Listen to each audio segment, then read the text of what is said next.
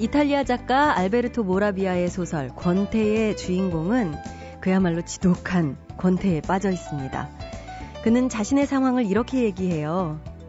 나는 뭔가를 강렬히 원하면서도 아무것도 하고 싶어 하지 않았다. 무엇인가를 하고 싶으면 마치 샴 쌍둥이처럼 하기 싫은 일이 동시에 눈앞에 쌍으로 나타났다. 나는 사람들을 만나고 싶지도 않았지만 혼자 있고 싶지도 않았고 집에 틀어박혀 있기도 싫었지만 외출하기도 싫었다. 혹시 여러분도 소설 권태의 주인공처럼 손 하나 까딱하기 싫은 이 권태로움에 빠져 계신가요? 권태로움은 무기력함으로 이어지고 이 무기력함은 또 우울감을 가져오지만요. 피터 토이라는 학자는 오히려 권태의 긍정적인 측면을 이렇게 예찬했습니다. 권태에 빠지면 우리는 이따금 타인에게서, 세상에게서, 우리 자신에게서 떨어져 나간다. 권태는 자아 인식을 강화시킨다. 권태는 사상가와 예술가들에게 지금까지 널리 인정되어 온 것에 대해 의문을 제기하고 변화를 모색할 수 있는 계기를 마련했다. 시인 이상도 권태라는 수필에서 끝없는 권태가 사람을 엄습했을 때 그의 동공은 내부를 향해 열리고 자신의 내면을 몇 배씩 성찰하게 한다. 이렇게 얘기했죠. 주기적으로 우리를 찾아오는 권태는 어쩌면 스스로를 진중히 돌아보며 새로운 것들을 준비해보라는 일종의 쉼표이자 신호일지도 모르겠습니다. 안녕하세요. 소리나는 책 라디오 북클럽 참여연입니다.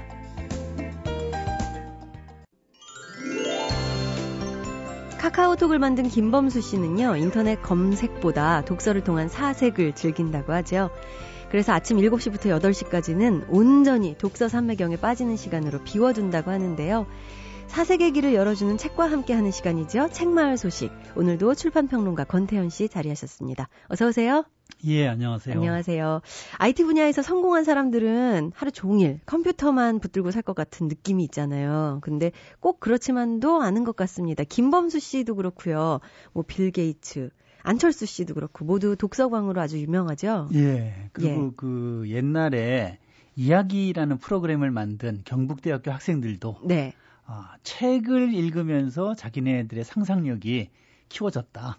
이렇게 얘기를 하거든요. 네. 그러니까 아, 기술적인 어떤 면에 아, 양분을 제공하는 것이 책을 통해서 얻어지는 그런 지식과 상상력 음. 음. 이것이 결합이 됐다는 거죠. 예, 뭐 스티브 잡스 얘기하면서도 인문과 뭐 기술의 만남 뭐 이런 이야기 하잖아요. 예. 예, 아무래도 인문이 바탕이 되지 않은 기술은 그냥 공허한 기술만 될 수 있기 때문이겠죠. 자, 오늘 소개해 주실 책은 어떤 책이죠? 예, 어, 노스이스턴 대학 심리학과 교수인 네. 데이비드 데스테노라는 사람하고 또 클레어몬트 맥케나 칼리지 심리학과 교수인 에, 피에르 카를로 발데솔로라는 사람이 함께 쓴 책인데요. 심리학 책이겠군요. 두 분 다 심리학과 교수시니까. 예. 예.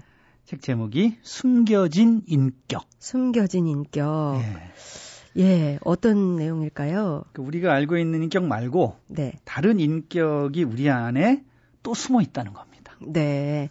본래의 자, 뭐 이런 건가요? 아니면은 어, 우리가 어떤 가면을 쓰고 생활하고 있다는 뜻일까요? 어, 그러니까 이제 그런 측면보다는 이제 그 서로 다른 면이 함께 공존한다는 겁니다. 아. 그러니까 우리는 이제 도덕적으로 훌륭하다고 알려진 사람들이나 뭐 사회적인 지위로 봐서 절대로 그런 짓 할 사람 아닌데라고 생각하는 사람들이 어느 날 말 실수를 하거나 행동을 잘못해서 하루아침에 그냥 매장당해버리는 그런 경우를 보게 되잖아요. 네. 그럴 때, 야, 저 사람 진짜 저런 인격인 줄 몰랐어.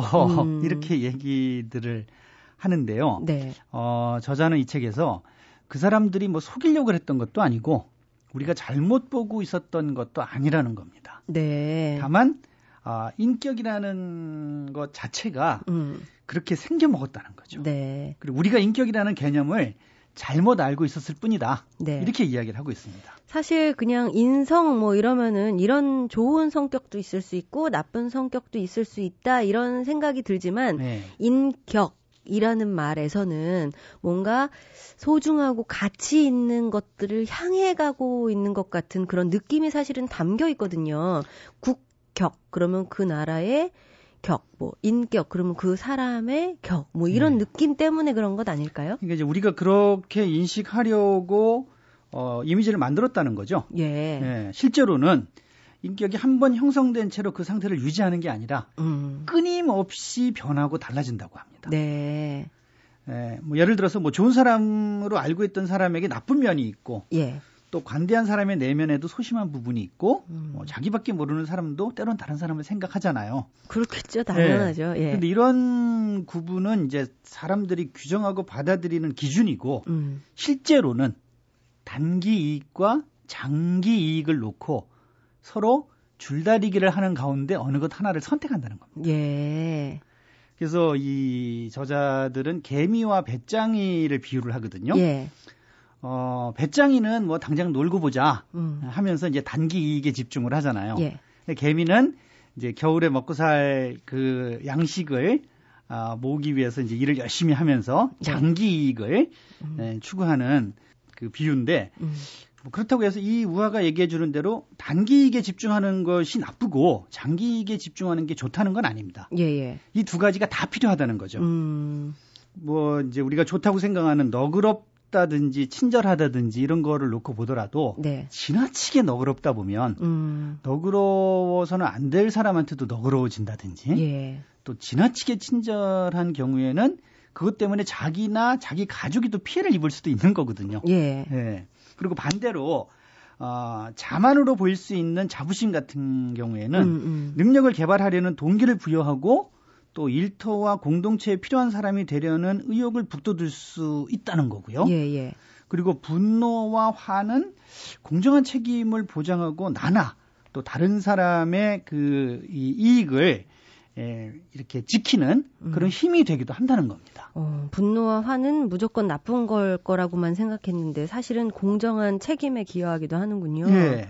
예. 그래서 이제 이 장기 이익과 단기 이익이 끊임없이 줄다리기를 하면서 어느 한쪽을 선택하는 것에 지나지 않는데 그것을 우리가 많이 보려고 했거나 두드러지게 나타나는 한 면만 보고 음. 다른 면을 이제 발견했을 때 우리는 어, 속았다거나 실망했다거나 이런 반응을 예, 예. 나타내게 된다는 거죠. 예. 어, 여기서 이제 그 실험들이 많이 나옵니다. 아, 학생들을 컴퓨터가 있는 방에 이제 들어가게 해놓고는 음. 어떤 거는 10분 만에 사진만 고르면 됩니다. 재미있는 사진. 네네. 네. 그리고 또 한 가지는 지루한 일인데 한 45분 정도나 걸려요. 네. 이 두 가지 일 중에 하나를 선택을 하라고 합니다. 음. 하나를 선택하면 나머지 하나는 그 다음 사람이 어쩔 수 없이 하게 된다는 거죠. 예. 그리고 필요하다면 동전을 던져서 어느 것을 선택할지 골라도 된다. 네. 이렇게 얘기를 합니다. 실험의 결과가 궁금한데요. 그런데 아무도 아무도 동전을 던지지도 않고 예. 45분짜리를 고르지도 않습니다. 어. 전부 10분짜리 재밌는 일을 선택을 하거든요. 그래요. 그러고는 이제 이게 공정했느냐, 그렇지 음, 절대로 공정하지 않았느냐 이렇게 질문을 하게 되면 중간쯤에서 대체로 공정한 편이었다 이렇게 대답을 합니다. 예. 그런데 밖에서 본 사람들은 전부 다 공정하지 않았다라고 음, 이야기를 하죠. 예. 그러니까 아, 이것이 객관적으로 놓고 봤을 적에는 누가 봐도 공정하지 않은 것이 음, 자기가 단기 이익과 결부됐을 적에는 네. 이제 그런 식으로 볼 수 있다는 겁니다. 아. 그러면 이제 그러면 우리가 단기 이익만 쫓는 거냐? 또 꼭 그렇지만은 않거든요. 어, 여기에 이제 예화가 나오는데 두 남매가 네. 남매가 바닷가로 여행을 갔다가 어, 하룻밤 불장난을 합니다. 네. 그런데 그때 이제 뭐 피임을 하고 뭐 하여튼 임신에는 문제가 없는 상태로 하고 그러고 나서는 두 사람이 절대 앞으로는 그러지 말자라는 음. 식으로 했다는 그런 예시를 보여주거든요. 예. 그럼 이걸 보고는 모든 사람들이 역겹다. 절대로 음. 그래서는 안 된다. 예, 예. 이런 식의 반응을 보였다는 겁니다. 네. 그런데 어, 이런 것이 금지되게 됐던 이유는 옛날에 피임이라든지 이런 문제가 해결되지 않았던 원시 시절에 에, 근친상간을 막아서 이 우리 유전자들이 건강하게 태어나고 음. 질병으로부터 보호하기 위해서 네.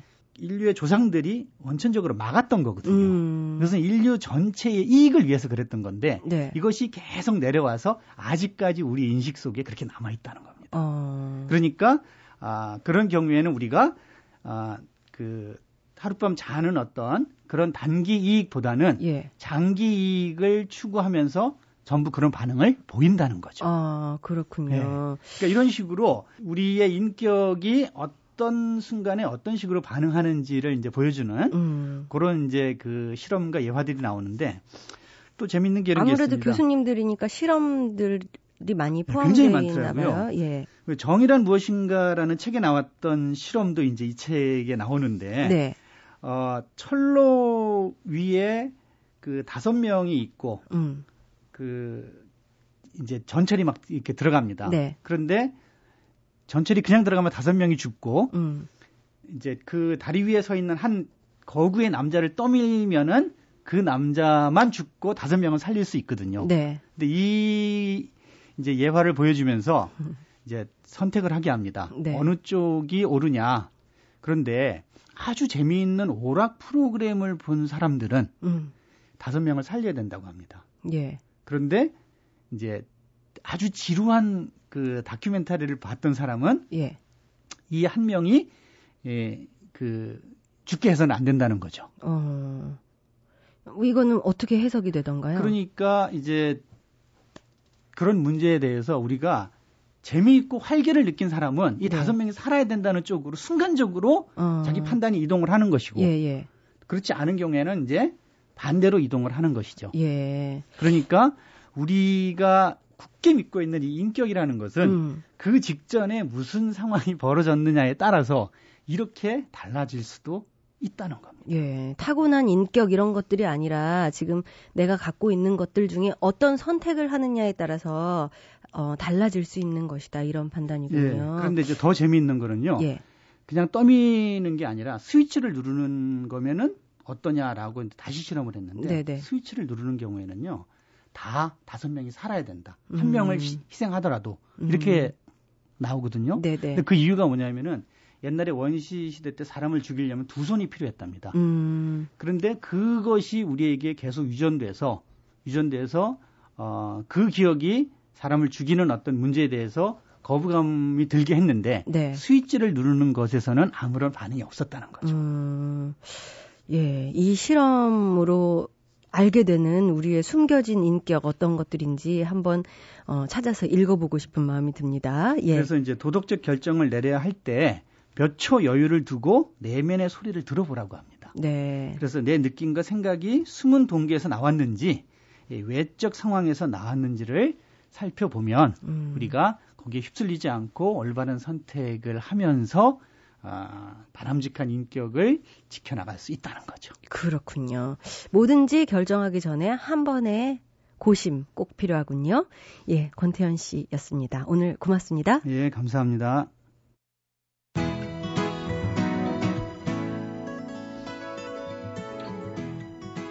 잊혀질 뻔한 책, 묻혀질 뻔한 책을 소개해드리는 시간이죠. 뻔한 책.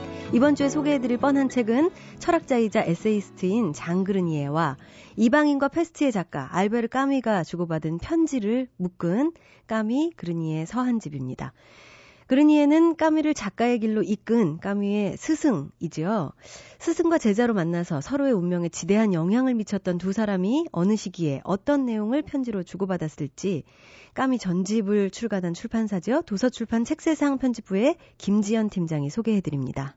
알베르 까미 모르시는 분들은 거의 없을 것 같아요. 그 알베르 까미랑 그 까미의 스승인 장그르니에라는 분이랑 1932년부터 1960년까지 그러니까 까미가 19살이었고 그르니에는 34살이었어요. 그때 선생님과 제자 사이로 만나서 이제 까미가 1960년 1월에 불의의 사고로 갑자기 세상을 떠나거든요. 바로 그 직전까지 두 사람이서 쓴 편지 235통을 모은 건데 두 사람이 살았던 시기가 유럽에서는 굉장히 격동의 시기였거든요. 세계대전도 있었고, 그래서 그런 사상적인 이야기, 문학 세계에 대한 이야기도 있지만, 그러니까 아주 사적인 이야기에서부터 첨삭지도도 해주고, 그러니까 이런 서한집에 그런 부분들도 다 나오거든요. 어떤 단어를 어떻게 고쳐라.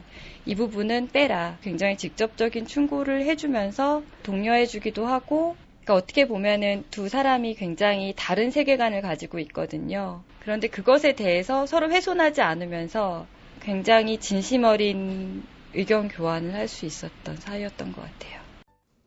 김지연 팀장은 대학에서 불문학 전공한 데다가 알베르 까미를 특히 좋아한다고 해요.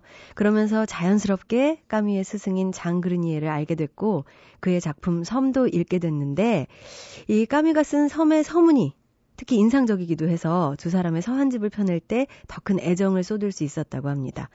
이 서한집을 읽다 보면 까미의 또 다른 모습을 발견할 수 있다고 합니다. 까미 하면 부조리한 현실에 맞서서 정치적인 목소리를 냈던 어떤 그런 반항적인 청년 같은 이미지가 떠오르지만요. 이 서한집에서는 장그리니에게 응석도 부리고 자신의 고민을 이야기하고 조언을 구하는 그런 인간적인 모습이 많이 드러난다고 하거든요. 그 중에서도 김지연 팀장은 까미가 건강 악화로 요양을 하면서 그르니에게 썼던 편지가 가장 인상적이었다. 이렇게 얘기하는데요. 그 편지의 일부를 직접 낭독해 주셨어요. 1943년 4월 15일 선생님의 편지 잘 받았습니다. 때로 친구가 옆에 있었으면 하고 바랄 때가 있습니다. 그래서 선생님을 자주 생각합니다. 이 고장에서 지내는 것이 힘에 겹습니다. 다시 바닷가 모래사장을 뛰어다닐 수가 있을 때가 되면 저는 너무 늙어 있겠지요. 보시다시피 프랑스 사람이란 이처럼 고질적으로 경박합니다. 자기 나라가 불행에 빠져 허덕일 때 해변에서 뛰어다닐 생각이나 하고 있으니까요. 그러나 이건 계절 탓입니다. 10월이 되면 제가 선생님을 만난 지 13년이 됩니다. 그러니 이렇게 적어도 되겠지요.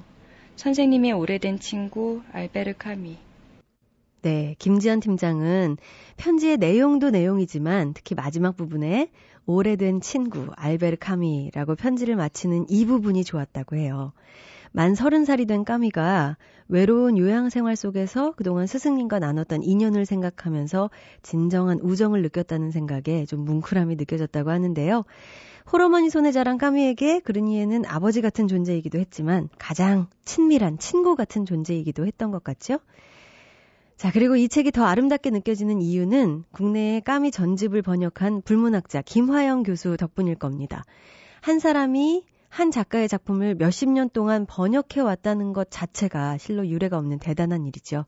특히 이런 서한집은 그 작가의 모든 것을 알고 있지 않으면 좀 오독하기가 쉽기 때문에 까미를 가장 잘 아는 학자인 김화영 교수만이 할 수 있는 작업이었을 텐데요. 끝으로 까미 그르니의 서한집은 어떤 독자들이 읽으면 좋을지, 그리고 이 책이 갖는 의미는 무엇일지 김지연 팀장이 이렇게 정리해 주셨네요. 알베르 카미라는 작가를 좋아하기도 하고 또 까미를 통해서 장그르니에라는 작가를 알았어요. 스승을 알고 제자를 안 게 아니라 제자를 알고 그 스승님을 알게 된 건데 이 두 사람의 책을 재밌게 읽으신 분들이라면 그리고 이 사람들을 좀 더 인간적으로 알고 싶은 분들이라면은 이 서한집 굉장히 재밌게 읽을 수 있을 거예요. 그래서 서한집에서 이 두 사람이 말하고 있는 작품들도 찾아서 읽으면은 더 풍부하게 읽을 수 있을 것 같고 그리고 이 시대에는 전화조차 힘든 시대였거든요. 전쟁통에는 언제 도착할지도 모르는 상황에서 기약 없는 편지를 쓰고 또 상대방한테 답장이 오기를 한 달 동안 기다리고 이제 그런 시절이었다고 해요. 그러면서도 서로 그 연락의 끈을 놓지 않고 몇십 년 동안이나 그걸 이어갔거든요. 그러니까 그런 부분들이 독자 여러분한테나 저한테 많은 점을 시사해 준다고 생각합니다. MBC 라디오 95.9 MBC 라디오 조선의 기생 하면 제일 먼저 황진이가 떠오르실 겁니다. 지금까지 황진이를 주인공으로 수많은 영화와 소설과 드라마가 제작된 걸 보면요. 황진이의 매력은 현대에도 유효하다 하는 증거가 될 수 있겠죠. 그런데 황진이만큼 치명적인 매력을 가진 기생이 또 한 명 있습니다. 허균도 인정했던 뛰어난 문장가이자 유희경과의 애절한 사랑으로 유명한 임해창이 그 주인공인데요. 이번 주 북카페에서는 시와 사랑으로 세상을 품은 조선의 기생 임해창 평전을 통해서 당시 기생들의 삶과 임해창이 살았던 시대, 그녀와 교류했던 인물들에 대한 이야기 나눠보려고 합니다. 임해창 평전의 저자이신 부산교육대학교 국어교육학과 김준형 교수님 모셨습니다. 어서 오세요. 네, 안녕하세요. 네, 반갑습니다. 어, 임해창 평전. 일단 어떻게 쓰셨을까 제가 제목만 보고도 굉장히 걱정했습니다. 왜냐하면 조선시대의 기생 하면 워낙 자료가 없을 것 같다는 생각이 있었기 때문이죠. 네, 그렇죠. 힘드셨죠? 힘 많이 들었습니다. 어, 읽다 보니까 그러지 않았을까 싶다. 뭐 이렇게 어 추측해서 끝낼 수밖에 없었던 안타까움이 굉장히 많이 묻어나더라고요. 네. 예, 어려움은 없으셨습니까? 그 아무래도 이제 자료가 적다 보니까 그 그걸 이제 찾아내는데 그 상당히 어려움들이 많아 많이 있었죠. 예. 네. 어떻게 찾아내셨어요? 그 그 예를 들어 갖고 이제 인터넷 자료라든가 예. 그다음에 이제 도서관을 돌아다니면서 이제 글자 하나하나 이제 다 찾아내는 것이죠. 네. 찾아내다가 이제 유사한 것이 있으면 거기에 이제 대비해서 보고 그리고 이제 거기에 이제 또 다른 거다 하면 버리고 그다음에 음. 이제 유사성이 있다 하면 그걸 또 찾아내면서 계속 그걸 이제 연결시켜 나가면서 찾아봤던 것입니다. 예. 황진이는 그래도 사람들이 많이 알고 있어요. 네네. 임해창도 물론 조선을 대표하는 기생 이라고 할 수 있지만 사실 이 임해창 평전에서는 임해창이 썼던 뭐 내지는 노래했던 네 그런 어 시조들이 굉장히 생각보다 많이 실려서 굉장히 반가웠습니다. 네, 네. 네. 황진이하고 비교할 때 어떻게 비교할 수 있을까요? 그 황진이하고 임해창은 그, 그 17세기 홍만종이라는 사람이 이미 그 두 사람들은 이제 조선의 이제 남자들과 이제 더불어도 그 음. 빅대어도 이제 손색이 전혀 없다고 했거든요. 네. 그러니까 이미 17세기부터 황진이와 임해창은 그 조선을 대표하는 기생이라고 할 만해요. 음. 그런데 그 황진이 같은 경우는 그 각종 매체에서 그러니까 영화나 드라마 같은 데서 상당히 주목을 받았지요. 예. 반면 이제 매창은 그렇지 못했고요. 예. 그러다 보니까 이제 자꾸 매창은 대중들에게 이제 뒤처진 인물, 그러니까 음. 대중들이 이제 덜 알려진 인물로 이제 자리를 잡게 된 것 같습니다. 예. 그 이유는 그 가장 간단한 게 이제 매창집이 있느냐, 그러니까 문집이 있느냐 없느냐 이 차이거든요. 네. 그러니까 황진이 같은 경우는 문집이 없어요. 음. 그러다 보니까는 그 어떻게 보면 이제 사람들의 입에서 입으로 전해지면서 그 황진이가 이제 정말 자유분방한 여인처럼 자꾸 자꾸 이제 커져 나갔던 것이죠. 예, 예. 반면에 매창은 이제 그 매창집이라는 그 틀 안에서 자꾸 갇히다 보니까 음. 어떤 한 사람만을 사랑했다. 하는 그런 대로 이제 자꾸 이끌어갔던 것이죠. 음. 이 역사라는 게 워낙 승자에 관한 기록이고요. 또 이 기생들 하면은 사회적 약자였고 천민 계급이었고 그래서 기록이 거의 없잖아요. 그러나, 네, 네. 그러나 매창집이라는 이 문집이 있어서 참 다행이라는 생각은 드는데요. 이 매창집도 이 아전들이 뭔가 문집을 가능해 줬다고. 그러죠. 예. 좀 네. 소개해 주세요. 네. 그러니까 그 어떻게 보면 이제 사회적 약자들에 대한 기록은 이제 거의 있을 수가 없겠죠. 그러다 보니까 이제 소수자에 대한 그 삶을 이야기하기는 상당히 어려워요. 특히 이제 재구해내기는 더더욱 어려운데 그 매창 같은 경우는 그 축복을 받은 편이죠. 그런 편에서 이해하면. 네. 그 그런데 이제 매창이라는 사람은 이제 58년이 죽어 지나서 그러니까 죽고 난 지 58년이 지나서 그 아전들이 돈을 모아서 매창집을 간행을 해줘요. 음. 거기에 이제 실린 씨가 이제 58편이 되는데 그 58편을 실어 놓은 이 문집이 한 15장 정도밖에 안 됩니다. 예. 그러면 이제 사람들이 다 웃어요. 고작 음. 15장짜리를 가지고서 그걸 그 어떻게 보면 이제 비, 그, 시책이라고 할 수가 있느냐라고 이제 얘기를 하는데, 그때 당시 출판 상황을 이제 고려해 본다면, 그 15장짜리 책을 내려고 하면 한 지금 돈으로 환산을 하면 한 5천만 원 정도가 어, 들어가요. 예. 그러다 보니까는 그 매창들이 얼마만큼 그 아전들이 매창에게 얼마만큼 이제 애정을 가졌던가 하는 어. 거를 이제 그대로 이제 보여주는 하나의 이제 예라고 할 수가 있겠죠. 예. 그러니까 그것은 그 문집을 내줬다라는 것은 매창이 그들에게 아주 특별한 존재였고 그 다음에 그들에게 사랑을 받았고 그들을 꼭 기억해야 될 사람이라고 그들은 이제 인지를 했기 때문에 이런 책을 내줬던 것 같습니다. 예. 그 자기의 돈을 객출하면서까지 그렇게 문집을 내준다는 게 있을 수가 없는 일이거든요. 그것도 예. 기생의 시집을. 그렇죠. 음. 김준영 교수님은 이런 야담이나 패설 문학을 주로 연구해 오셨는데 어, 이 임해창 평전 읽으면서 제가 새롭게 알게 되는 그런 기생들의 이야기들이 사실 많았습니다. 네네. 임해창만의 이야기가 아니라 많은 기생들의 보편적인 이야기들을 이 앞쪽에서는 굉장히 많이 읽을 수 있었던 것 같아요. 좀 기생들의 애환이나 뭐 이런 것들을 좀 직접 소개해 주시겠어요? 네, 그 뭐 야담이나 펴설 같은 데는 그 기생 이야기가 상당히 많이 들어가 있습니다. 예. 근데 그 대부분의 이제 기생들은 그 어떤 심장이 뛰고 있는 사람으로서의 이 모습보다는 음. 그 어떻게 보면 그 도구적인 존재 예. 어? 혹은 이제 성적 욕구를 이제 만족시키는 어떤 수단적인 존재로서만 그 나타나는 경우들이 많지요. 네. 어? 이런 현상은 이제 특히 이제 폐설 같은 경우에 이제 더 심해지는데 그 기생을 두고서 뭐라고 얘기를 하냐면 공중 화장실과 같은 존재다. 요즘 말로 음. 얘기하면 그런 예. 존재라고 얘기를 해요. 예. 그러니까 뭐 공중 화장실에 아무나 들어가서 볼일을 보는 것처럼 기생들도 똑같이 그렇게 이제 성적 욕구를 풀기 위한 그런 존재라고 이제 얘기를 하는 음. 것이죠. 예. 이 기생들의 제도도 또 이렇게 좀 짚어 주셨더라고요. 네, 네. 예. 이 기생제도는 상당히 복잡해서 뭐 어떻게 보면 이제 강의가 될 수밖에 없는데 간단하게만 이제 말씀을 드리면 기생은 딱 두 종류가 있었습니다. 네. 그러니까 하나가 이제 그 장애원 그러니까 서울에 이제 소속돼 있는 경기들이죠. 그러니까 음. 그들은 이제 서울에서 무슨 군중연회가 있거나 혹은 이제 국가에 이제 무슨 행사가 있을 때 그기에서 이제 동원돼 가지고 춤을 추고 노래를 하는 그런 존재들이었던 것이죠. 예. 그리고 반면에 이제 지방에는 그 지방 이제 관아에 소속된 기생과 지금으로 이제 얘기하면 최전방에 음. 그 예속 그 속한 이제 군인들을 이제 그 뒤치다거리하는 이제 기생이 있었던 것이죠. 예. 그건 이제 연기라고 얘기를 하게 됩니다. 네. 분영하는 이제 연기. 그 그런 측면인데 이제 그 지방에 속한 이제 관기들 같은 경우들은 이제 서울에서 무슨 행사가 있을 때 그 인원이 부족하거나 할 때는 거기에 가서 이제 행사를 하게 되는 것이고 음.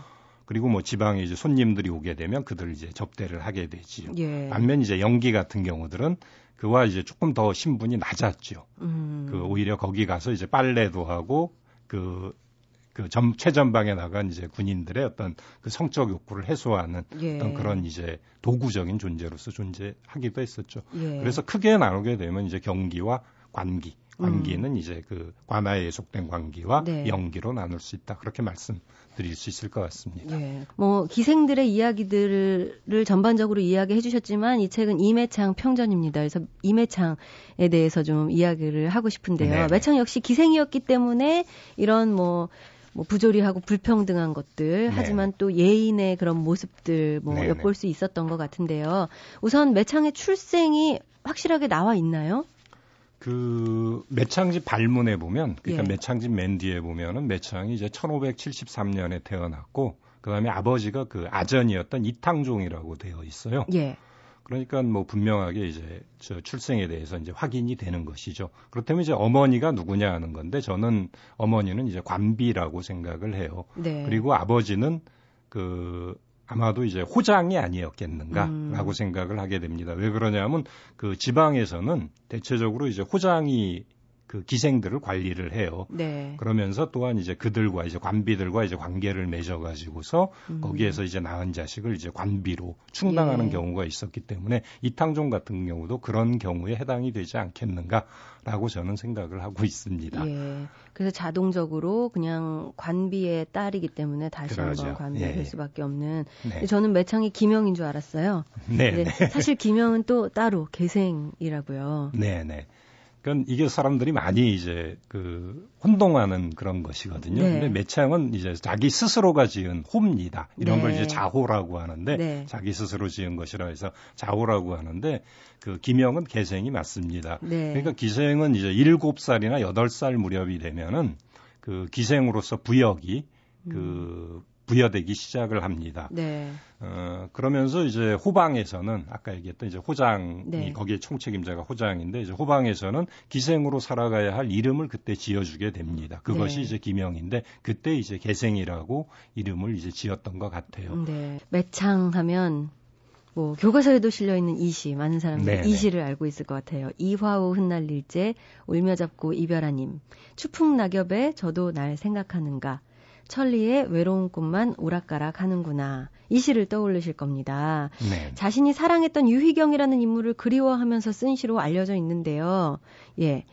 뭐 유희경과의 관계에 대해서도 지금 많이 알려진 것에 대해서 네. 교수님은 약간의 뭐 네, 좀, 좀 다르게 예, 다르게 있죠. 보셨어요. 네네. 태클을 거셨죠 한마디로. 네네. 예, 그렇지만 두 사람은 사랑했던 사이였죠. 그러죠. 다 당연히 사랑했죠. 그리고 네. 그 시조 그 이와우 흩날리지 않은 시조도 마찬가지로 매창이 그 유희경을 그림이야 그 지은 것이 맞고요. 네. 그러니까 유희경이라는 인물은 그 천민 출신이지만은 그 상당한 시인이었어요. 네. 그리고 그 당시에 이제 예법에도 상당히 밝아가지고 그때 당시 이제 양예수라는 그 최고의 그 의원이 있었어요. 예. 그 의사가 뒷문으로 나가면 치료를 못해서 뒷문으로 나가면 음. 유희경이 이제 앞문으로 와서 그 장례 절차를 모두 이제 처리한다라고 예. 이제 할 만큼 그 시와 예법에 이제 뛰어났던 인물이거든요. 예. 그런 이제 유희경이 문집에 그 일곱 편의 시가 남아 있어요. 그 네. 그 매창에게 주는 시. 네. 어, 그런 걸 보면은 그 이 일곱 편이라는 게 적은 수가 아니거든요. 한 사람이 한 기생에게 그렇게 많은 시를 준다는 건 있을 수가 없는 예. 일이거든요. 근데 이제 이렇게 많은 시를 그 문집에 실었다라는 것만 봐도 유희경이 얼만큼 그 매창을 사랑했는가 하는 걸 이제 알 수는 있겠죠. 예. 그리고 마찬가지로 매창도 그 이 시조를 그 썼던 것처럼 상당히 음. 유희경을 사랑했던 것이죠. 예. 이 유희경과 매창의 사랑이 유명한 이유가 매창이 유희경 한 사람만을 수절했기 때문이다. 이렇게 받아들여지는 인식이 일반적인데요. 그러지. 네. 교수님은 이게 사실이 아닐 가능성이 크다고 이렇게 주장을 하십니다. 이 책에서. 네, 네. 예, 어떤 근거로 그렇게 위험한 발언을 하십니까? 그 위험한 게 아니라 사실이 그래요. 네, 실제로. 그런가요? 그러니까 이 정보가 상당히 이제 잘못된 정보였다라는 것이죠. 네. 기생이라는 사람이 어느 누구 한 사람을 그 만을 위해서 이제 절개를 지킬 수 있는 존재는 아니었거든요. 네. 그 사람을 위해 절개를 지킬 수 있는 거는 죽음밖에 없었거든요. 네. 근데 매창은 끝내 살아서 존재했기 때문에 그 한 사람만을 위해서 유희경만을 위해서 이제 절개를 지킬 수는 없었던 겁니다. 네. 근데 유희경이 만을 위해 이제 절개를 지켰다라는 이런 이제 신화가 어디에서 마련이 됐겠느냐라고 이제 생각을 하면 저는 그 1876년에 그 유, 박효광과 안민영에 의해서 가곡 원류라는 데서 기초에 있지 않나라고 이제 생각을 해요. 네. 조선 후기로 가면서 그 연려담론이 아주 강화가 되거든요. 네. 근데 이런 이제 가곡집에도 이 음. 연려담론을 기생에게까지 매창에게까지 적응을 시킨 게 아닌가 싶어요. 예. 그러면서 그 이화우 훗날 일제 울며 잡고 이별한님 이 시조를 부르면서 매창이 유희경을 위해 절개를 지켰다라고 음. 이렇게 그 가고 권리에는 쓰고 있거든요. 예. 그러다 보니까 사람들이 이 말을 보면서 아, 정말로 그런가 보다. 음. 순백색의 사랑, 지고지순한 네. 사랑. 너무너무 이제 애틋한 것이죠. 음. 그러다가 본격적으로 이제 그 매창 연구가 시작이 된 게 우리나라에서 이제 매창 연구가 시작이 된 게 한 1970년대가 돼요. 근데 그때는 지금보다도 더 연려 담론이 강화가 되어 있었던 시기였지 않습니까? 네. 그러다 보니까 그 모든 초점도 이 연려와 유희경, 그러니까 연려 음. 매창과 그 어, 도덕군자인 유희경 예. 이 사랑에만 이제 초점을 맞춰버리면서 그리고 이게 점차 점차 높아가면서 음. 그 매창은 어느 순간 절개의 화신이 되어버리는 예, 것이죠. 예. 이 매창을 이야기할 때 늘 언급되는 인물 바로 허균이죠. 네. 허균과의 그 우정 또 이야기해 주시죠. 아, 허균. 그 어, 허균이라는 사람이 있었기 때문에 그 매창이라는 사람은 이제 그 비로소 매창이라는 이름을 가지고 오늘날까지 남았던 게 아닌가라고 저는 생각을 하고 있습니다. 네. 그리고 이제 매창이 죽음 역시 허균에 의해서 그렇게 이제 맞이할 어, 수밖에 없었죠. 그럴 수밖에 없지 않았겠는가라고 생각을 하는데 예. 허균이 이제 1601년에 그 지금 세금을 걷는 이제 좋은 판관으로 내려와요. 네. 그때 허균과 매창은 처음 보거든요. 어, 근데 그때 처음 봤을 때 허균은 매창에 대해서 그렇게 매력을 느끼지를 못했어요. 네. 어? 그참 못생겼다라고까지 했으니까요. 네. 음. 그렇지만 그런, 재주를 인정했죠. 알아봤잖아요. 그렇죠. 그러니까 얘기를 하다 보니까 이제 매창이 이제 매력에 완전히 빠져든 것이죠. 예. 그렇게 되면 통상적으로 손님이 왔고 이제 기생이기 때문에 잠자리를 같이 할 수도 있었는데 매창은 그날 이제 자기가 잠자리를 들어가지 않고 그 조카를 잠자리에 보내요. 예.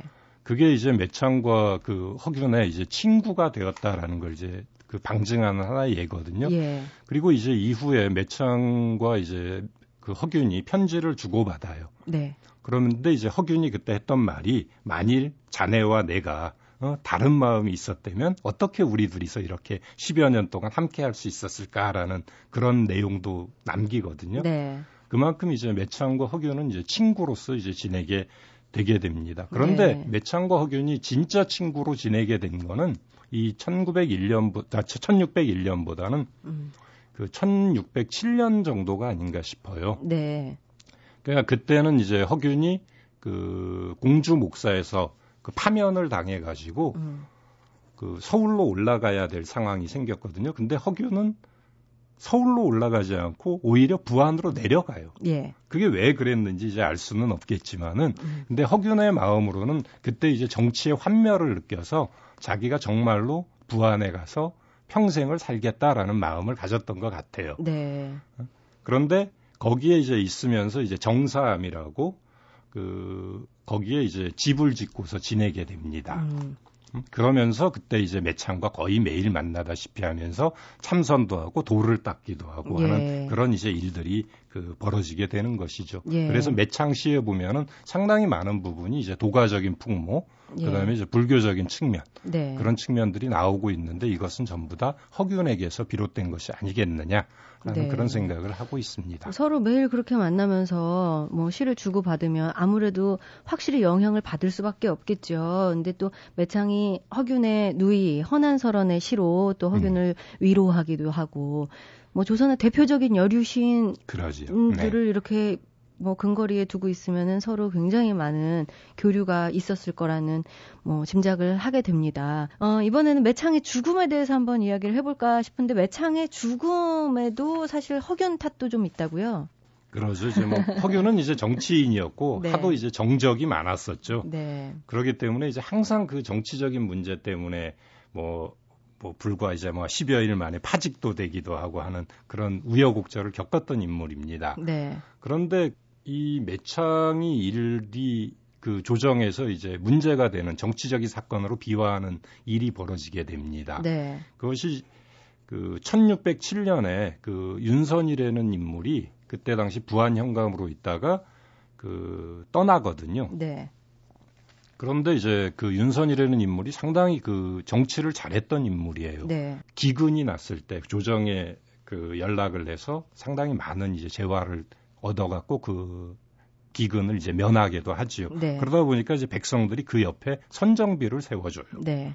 그런데 그 이후에 이제 심광세와 이제 허균이 오게 되는데 그 허균이 1608년에 떠나게 돼요. 네. 그 부안을 떠나게 되는데 그 떠난 뒤에 매창이 떠난 이제 직후에 매창이 그 윤선이 선정비 옆에서 그 자고세라는 노래를 지으면서 눈물을 흘려요. 네. 어, 이 자고세라는 게 이제 그 짝이 없으면 죽고 네. 마는 그런 새니까 분명히 이제 매창은 윤선을 사랑했던 것은 분명해 네, 네 보이죠. 네, 네, 어, 그런데 이게 문제가 된 거예요. 음. 그러니까 그 윤선을 그리워하면서 그 가야금을 타고 노래를 불렀는데 음. 그게 이제 문제가 된 거죠. 조정에서는 네. 이걸 가지고 허균이 그 뒤에서 조종을 했다라고 이제 문제가 되게 된 겁니다. 네. 그러면 그 이 시가 도대체 뭐길래 이런 문제가 이제 발생하는가 하는 네. 게 이제 얘기될 수밖에 없겠죠. 예. 어, 그런데 그 시는 이제 문제가 된 시는 실제로는 매창이 시가 아니라 그 매창이 식객으로 있었다. 허균의 식객으로 있었던 이제 이원영이 지은 거예요. 네. 그러니까 그 매창이라는 사람이 선정비 옆에서 그 노래를 부르고 이제 눈물을 흘린 건데 이원영은 그 모습을 보고서 뭐라고 음. 했냐면 양호이 비석 앞에서도 고은님이 눈물을 떨어뜨린 적이 있는가라고 이런 시를 지은 거예요. 네. 근데 이제 이 무슨 이게 무슨 고사가 있기 때문에 이제 이런 건데 음. 이 진나라에 이제 양호라는 사람이 이제 선정을 잘해서 그 떠나요. 떠나니까 이제 백성들이 너무너무 그 양호가 그리워가지고 네. 그 선정비 앞에서 이제 눈물을 흘리는 것이죠. 그런 예. 고사가 이제 있게 됩니다. 네. 어? 에, 그런데 이 이원영은 그런 비석, 그러니까 윤선이 세워진 선정비 옆에다가 그 백성들은 울지 않고 이제 기생이 이제 울었다라는 음. 것으로 이제 그 조롱을 해버린 것이죠. 네.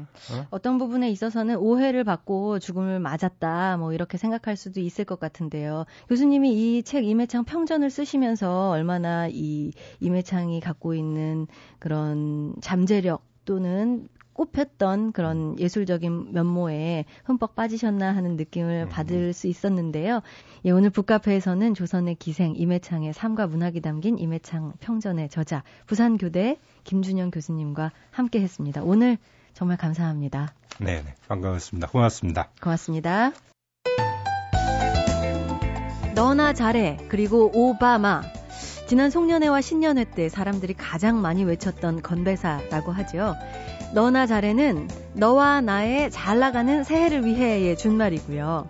오바마는 오직 바라는 대로 마음먹은 대로 이루어지길의 준말이었는데 어떠세요? 그 건배사의 의미대로 올 한 해 술술 잘 풀리고 계십니까? 벌써 2월이고 내일이면 봄이 온다는 입춘이고요. 다음 주는 또 음력 1월 1일 설입니다.